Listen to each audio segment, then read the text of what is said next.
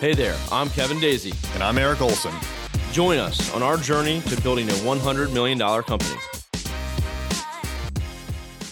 Hey, hey, what's up? This is Kevin. Don't be concerned with money when you're first getting started.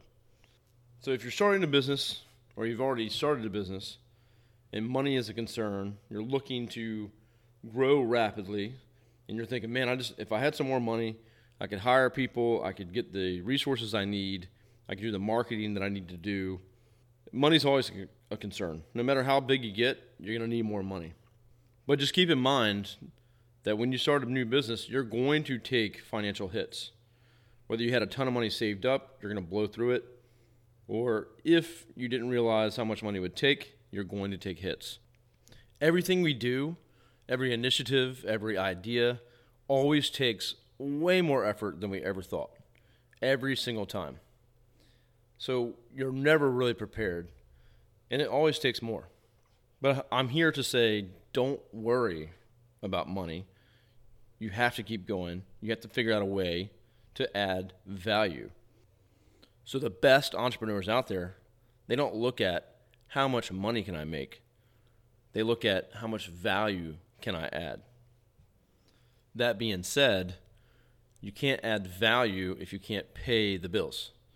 So you have to find a compromise. You have to find a way to make money in the beginning to get by, to pay yourself in order to meet these dreams, to grow this business, to add that value, to, to build the customers, and to bring value to those customers. You have to be able to pay yourself or pay the bills.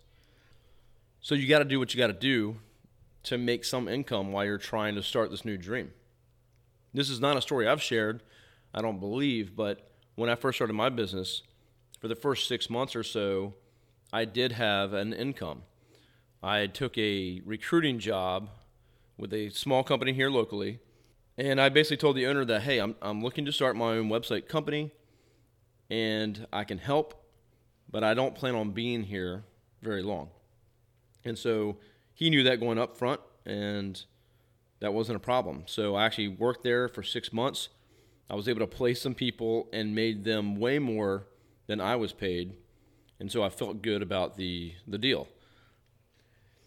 After that six months, I was on my own and completely reliant upon my new business. So, again, don't worry about money. You have to keep going, but you can't go broke. You have to be able to pay the bills. So, you got to get creative, you got to hustle, and figure it out. Thank you for listening. If you're in need of SEO or other digital marketing services, visit us online at thisisarray.com.